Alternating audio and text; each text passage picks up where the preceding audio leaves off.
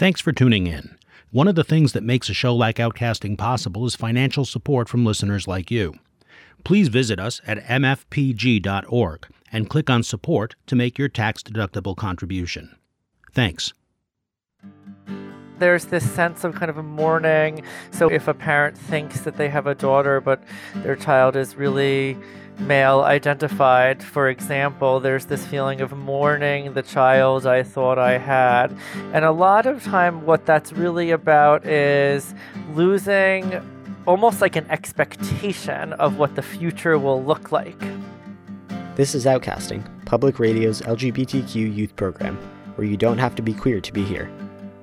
Outcasting is a production of Media for the Public Good, a listener supported independent producer based in New York, online at outcastingmedia.org. Hi, I'm Drew. On this edition of Outcasting, we consider transgender youth who want to start medical transition at a relatively early age. Of course, parents often worry that their children may be too young to know what they really want. The medical transitions may include surgery and other medical treatments that can be difficult or impossible to undo. So, what's the best answer? What options are available to transgender youth? Are there benefits to starting transition early? Are there disadvantages? And what kinds of considerations go into making these decisions? To begin to answer some of these questions, Outcaster Lauren talks with Dr. John Steever, a physician, and Dr. Matthew Oransky, a psychologist.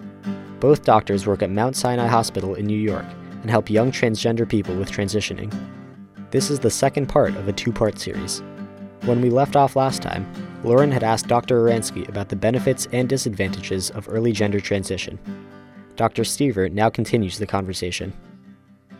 A certain percentage of children, the younger kids, so you could take a group of, I don't know, seven, eight, nine, ten year olds, might meet criteria for gender dysphoria perfectly, 100%. And then a certain percentage of them, as they mature, no longer persist in that thinking. And so the concern about starting, say, cross gender hormones at an even younger age is that there might be somebody in that group who, as they get older, says, oh, actually, I don't think I fully understood the difference between, say, sexual orientation and gender identity. I am a boy. I happen to like other boys. I'm not really a girl. Now, the fear that I think medical people have, and, and this may not be a valid reason, is that if I start somebody on estrogen at age 11, 12, and I give them breast and I stunt their growth, so to speak, I have done them a big disservice later in life. And again, this may be more of a theoretical thing than an actual real problem, but there is data to say that there are some people who do not persist in their thinking, and that is the fear, and that would be a reason to not start earlier and earlier and earlier. Does medical transition ever completely relieve gender dysphoria? Dr. Oransky? I'm not sure that I've ever seen anything completely relieve gender dysphoria, but I think that, you know, medical transition can often go a long way towards reducing it. Some parents might hesitate when their young child wants to transition. How would you counsel them? Dr. Oransky? Well, I think my first goal would be to understand what their hesitation is about. I think so. Some parents may feel as though they don't fully understand what the transition is or why their child wants to do it. And so I think then I would try to give them some education about gender dysphoria and what it means to be transgender and outcomes that we know about in terms of the success that a transition could bring. And then I think if the concerns were more of their own kind of like cultural or personal or familial religious beliefs. I would try to work with the family through family therapy to see if there was a way that the child could transition that would be comfortable for the parents.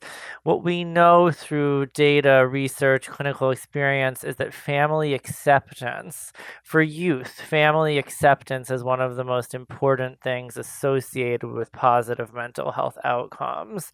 So the reverse would be that, for example, family rejection is heavily associated with things like suicide attempts, homelessness, things like that. And so that we work very hard to try to understand the parents' hesitancy and kind of walk them through it to more of a place of acceptance. You know, another thing parents may benefit from is a support group with other parents whose children are transitioning or who want to transition. Dr. Steever? I often will say to parents, it's quite okay to say, I don't understand what's happening, but I love you and I support you and I'm here for you and we'll go on all of this exploration together. And that can be very um, supportive for the kids and, and I think them knowing that their families are on board like that, uh, even if they're not fully understanding what's happening, uh, is really important. What do you do if parents are worried about their child's safety or health? Dr. Oransky?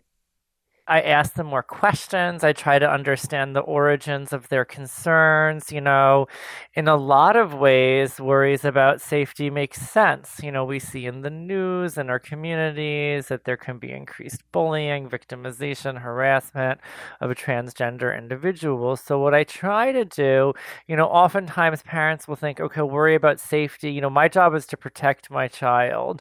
And in order to do that, I have to convince them not to transition. And so, what I'll try to work with them to understand is that yes, maybe their child is at an increased risk for certain being targeted in certain ways, but that is by far outweighed by the happiness and fulfillment that will come from being able to be their authentic self.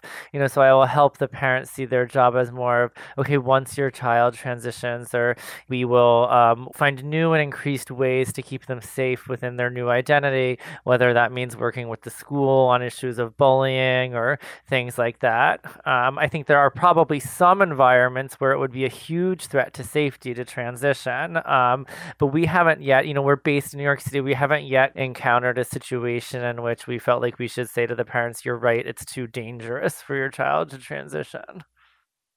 Dr. Steever? I would just add that a lot of times that a person's own mental health can be the biggest threat to their health. So, for somebody who's not supported and not allowed to transition at all, many of them get very depressed. And we see in our program a lot of youth who have uh, histories of self injurious behaviors. So if a parent says they're much safer by not doing this, I have to gently remind them that you can't be with this person 24 7 and constant depression constant feeling like you're in the wrong body, constant feeling misgendered can lead to some serious consequences. And so sometimes taking that leap and medically transitioning actually improves their health tremendously. In your experience, do you think that young children are generally able to make such a major decision for themselves? And is there sort of a minimum age, Dr. Steever? That's a great question. I would say, unfortunately, there are some 14 year olds who are very mature and can make excellent informed decisions. And there are some 21 year olds who are very impulsive and make very poor decisions. So it is a conversation that we have with our youth and families about their ability to make decisions. But I do sort of generally feel that around age 14 is when a lot of maturity generally happens. And so I feel a little uncomfortable going much younger than age 14 for cross gender hormones. And I recognize that there may be people who are ready to do that but it is hard to predict sometimes uh, levels of maturity, levels of understanding. And so we currently have a fairly firm line in the sand at uh, age 14, you can start working on getting your uh, cross gender hormones. Can going through puberty change a child's perception of their gender? Dr. Oransky? Dr. Steever talked a little bit about people who meet criteria for gender dysphoria at a young age and then kind of outgrow it, or what the research will call desist from the diagnosis. And in my sense, a lot of that happens through going with puberty. You know, what the research will say is that gender dysphoria that persists into adolescence really gets heightened during puberty and that the experience of your body changing will often heighten gender dysphoria and will like sometimes for some of the youth that we work with solidify this notion that I am quote unquote in the wrong body or my body or has somehow betrayed me. You know, a lot of the bodies really kind of male and quote unquote male and female biological bodies like really diverge during pubertal development. And so I do think that that will often for people solidify this uh, gender identity or this sense of being transgender or at the very least increase the experience of gender dysphoria. Dr. Steever?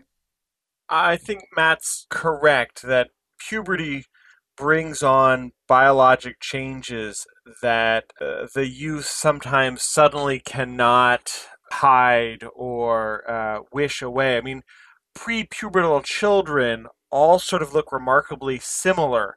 And so, how you dress, how you wear your hair, what name you use, that's often all that's needed at that age. But once somebody starts to develop facial hair or develop breasts or start to menstruate, then some of these things bring the gender dysphoria into very sharp relief. And I think that's why we often see that people were pretty cool about life until puberty hit, and then their changes became super obvious and could not be sort of denied by the person. And of course, as you get older and your thinking becomes more and more abstract, you have a deeper understanding of what gender is, what sexual orientation is, what your body is. So I think age and maturity does bring deeper understanding to many of these issues. What are the consequences if they change their mind? Dr. Steever? If somebody has started, for example, on testosterone and has dropped their voice and developed some facial hair, those things don't go away. For the trans women who have developed some breast tissue, that's not going to disappear. So there are some changes that are permanent, and you know, only a surgery or you know, laser hair removal would change some of those things back. That's why we try to be cautious and thorough about starting somebody on hormones. I always find it really important to have that discussion about what these meds will and won't do, what are effects that are permanent and not permanent, partially because many youth, when they're younger, really see like, oh, I'm going to start testosterone and it's going to be, my life will be perfect. Trying to inform patients and families about the limits of some of these medicines is really important because I don't want to have to deal with somebody changing their mind. Now, somebody could say, you know what, I'm tired of needles, I'm tired of taking pills, and I want to take a break. That's great. There's no problem with that at all. But what I'd like to avoid is somebody saying, you know, I don't really, you know, I want to go back. That could be a problem if somebody has some serious changes that have already happened. Dr. Oransky? Yeah, I guess the only thing I'd add is that it's um it's a big worry of people. What if someone changes their mind? But in reality, it's something that we've seen very infrequently. So you'd say it's not common that people will change their minds? Not not in my experience. Oh yeah, it is it is not common at all. This is Outcasting, Public Radio's LGBTQ youth program, produced by Media for the Public Good in New York, online at outcastingmedia.org. On this edition, Outcaster Lauren is talking with Dr. John Steever, a physician, and Dr. Matthew Oransky, a psychologist, about the issues faced by transgender youth when they want to begin medical transition. Both Dr. Steever and Dr. Oransky work at Mount Sinai Hospital in New York.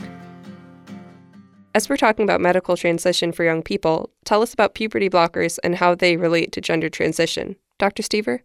Puberty blockers are a class of medications that work at the level of the brain, and they basically block the message going from the brain down to the gonads so that a person does not generate either estrogen or testosterone. And they were originally developed for precocious puberty. But for gender work, they're a terrific way of putting puberty on hold. So you might have a 10 year old who's starting to develop breasts, and nobody is sure whether the parents might have some questions or some doubts or the kid might be very immature. And so like are we going to start testosterone on a 10 year old no. This is where puberty blockers can come in and be very effective because basically they put a pause on puberty and you can do them for a period of time and then if somebody chooses to stop them and let their natural puberty continue that will happen because they don't have permanent effects. Or somebody may say you know do it for a few years and get sort of ready and prepped for cross gender hormone replacement therapy and switch over to the puberty that they desire. So they have a great role. They're very safe, they're very effective, and they basically put puberty on hold until the family can get sorted out, the patient can get you know mature enough to provide informed consent. So they have a, a great role. Their biggest disadvantage is that they are extremely expensive. So insurance can be a tough thing to get to pay for them. What do you do if a child is clearly suffering from dysphoria, but they are unable to come out due to their own safety or how the people around them will react? Dr. Oransky? Yeah, it's a great question. And these are some of the young people at uh, just sort of highest risk of all sorts of negative outcomes we have a few ways that we deal with that. You know, at our center, we young people are allowed to seek the mental health support services with or without parental permission, and that's true hopefully of some other places. So they can certainly seek counseling with an affirming therapist to help them sort of manage their reactions and dysphoria, but then also the what it feels like to be in such a unaccepting or a suffocating environment. I think even more than that, what can be really helpful is building a supportive community of peers. So one of the things that we try very hard to do is to have a transgender support group for youth. And so a lot of the young people we work with who can't come out at school or to their parents will regularly attend our support groups or social activity programming. And then another thing that I can be really I think can be really helpful is to help the youth find some like adult role models who can provide them with some guidance or some hope about what their life can be like in the future. Dr. Steever? I think that's right. I mean, our support group is an incredibly important part of our program.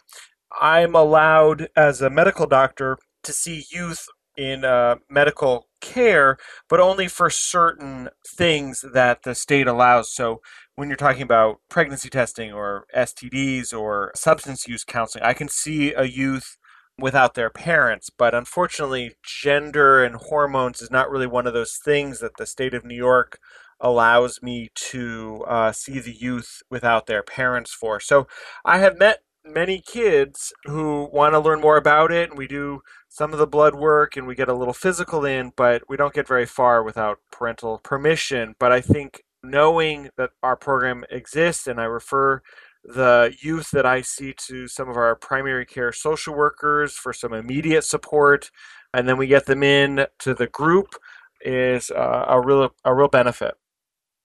I'm just wondering though, youth who don't have parental consent, they can still join the support group or get mental health counseling, right? Correct. Yes, that's correct. Okay. What are the most common reactions that parents have to their child being trans or wanting to medically transition? Dr. Oransky? It's a great question. I I think you know some of the common reactions include support.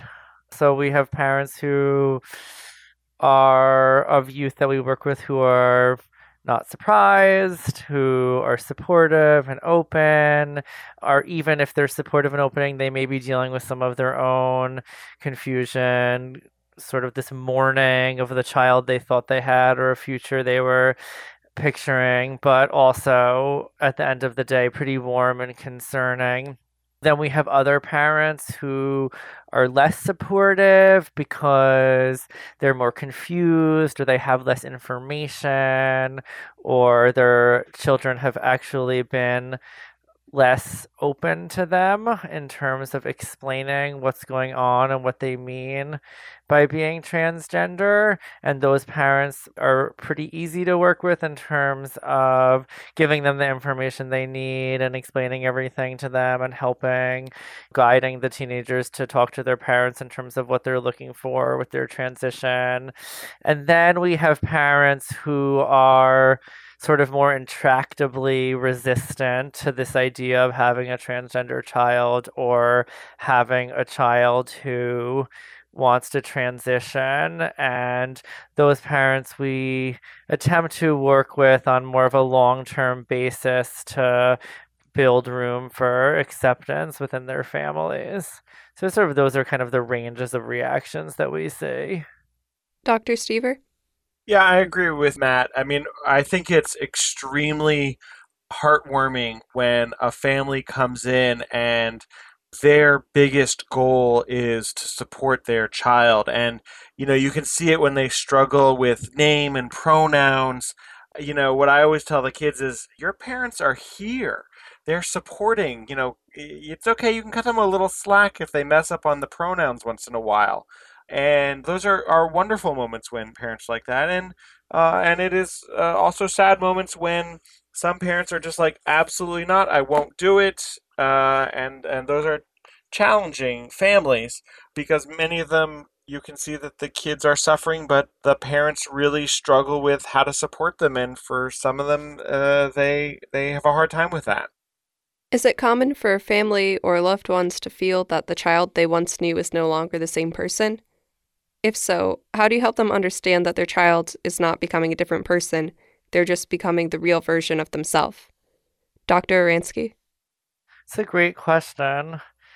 I think it is common. There's this sense of kind of mourning. So if a parent thinks that they have a daughter, but their child is really male identified, for example, there's this feeling of mourning the child I thought I had.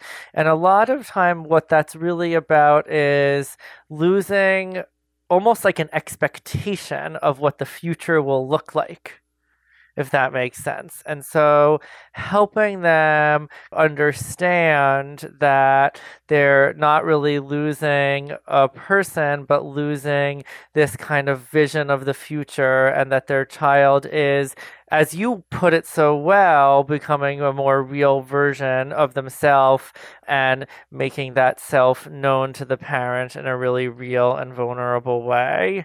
That being said, I do think that a lot of parents need, whether or not they are really losing someone, they're losing a vision or an expectation or a belief and that they need to have that process of experiencing those feelings and experiencing that mourning because it helps them move on better. My one main piece of advice would be do that when your child's not around. Um, uh, because i think this is one area where i say don't hash this out in family therapy. Talk about it with your friends or in a parent support group. Because i think it can feel really invalidating or rejecting to talk about that so directly with the kid. What would you say to someone say, an insurance company who says that medical transition is merely cosmetic. Dr. Steever? I would say that they're wrong. um, medical transitioning is not just about a cosmetic look, it's about having your body match how you see yourself. So, you know, when you wake up in in the morning and you snap on the bathroom light and the face that looks back at you does not match the face that you see yourself at that's that's difficult. That's hard on everybody. And so these kinds of medications and procedures are not so much cosmetic in the traditional sense but they are gender affirming now you could make the argument that the difference between estrogen to create breasts and then a silicone implant to create breasts is different. but both of them, from the perspective of the trans woman, really are helping to affirm who that person is. And I think most patients, most clients, only want to do enough that helps them transition and pass and align their bodies with how they feel. I don't think many people are addicted to surgery. So it, it is not a cosmetic thing. It is it is much deeper than that for these people. I would say also that there, we have evidence to say that this is the appropriate medical intervention to treat gender dysphoria, that other interventions do not work in the same way. Is there anything you'd like to talk about regarding transition for young people that we haven't talked about yet? Dr. Steever, you can start. Uh, I think we've covered most things. I, I think mostly I would encourage people who are thinking about these issues to reach out to either their family physician or if they're in counseling, reach out to their counselors, uh, to their therapists, and start to talk about these issues. I find that oftentimes when people are given a voice, when they're able to name what it is that that is bothering them, once you give a voice to the pain that they're experiencing, the gender dysphoria, that can be immensely helpful. So if if there are people out there who are thinking about exploring these issues or are curious or just not sure, bring these issues up. There's no harm to talking to a professional to say, you know, I don't, uh, I don't know. Um, I sometimes feel like I'm in the wrong body, but sometimes I feel like I'm okay, and other times I don't know. And I think communication and seeking help is really important and is good for their mental health in the long run. Dr. Oransky, is there anything that you'd like to add? Yeah, I think the one thing I'd like to add is that, you know, I would like to see a day where my role in this was very limited. We work with a lot of youth who have pretty high rates of depression, anxiety, suicidality, substance use, things like that. And it's usually related to rejection from family, peers, social supports, communities. And so that a lot of the real work that needs to be done is outside of the walls of our clinic setting, but really to make all environments for youth more inclusive of those who are gender diverse. And so it's really a whole societal intervention that we need that would hopefully make our role smaller. This has been a fascinating conversation. Dr. Steever and Dr. Oransky, thanks for joining us. Thank you for having us. It was a pleasure to speak with you. Outcaster Lauren has been talking with Dr. Matthew Oransky, a psychologist, and Dr. John Steever, a physician. Both doctors work at Mount Sinai Hospital in New York. This has been part two of a series on transgender youth and early medical transition. The entire series is available on our website, outcastingmedia.org. That's it for this edition of Outcasting, Public Radio's LGBTQ youth program, where you don't have to be queer to be here. This program has been produced by the Outcasting team, including youth participants Alex, Andrea, Dante, Lauren, Lucas, Max, Nico, Quinn, and me, Drew. Our assistant producer is Josh Valley, and our executive producer is Mark Sophis. Outcasting is a production of Media for the Public Good, a listener supported independent producer based in New York. More information about Outcasting is available at outcastingmedia.org. You'll find information about the show, listen links for all Outcasting episodes, and the podcast link. Outcasting is also on social media.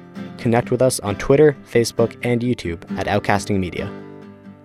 If you're having trouble, whether it's at home or school or just with yourself, call the Trevor Project hotline at 866 488 7386 or visit them online at thetrevorproject.org.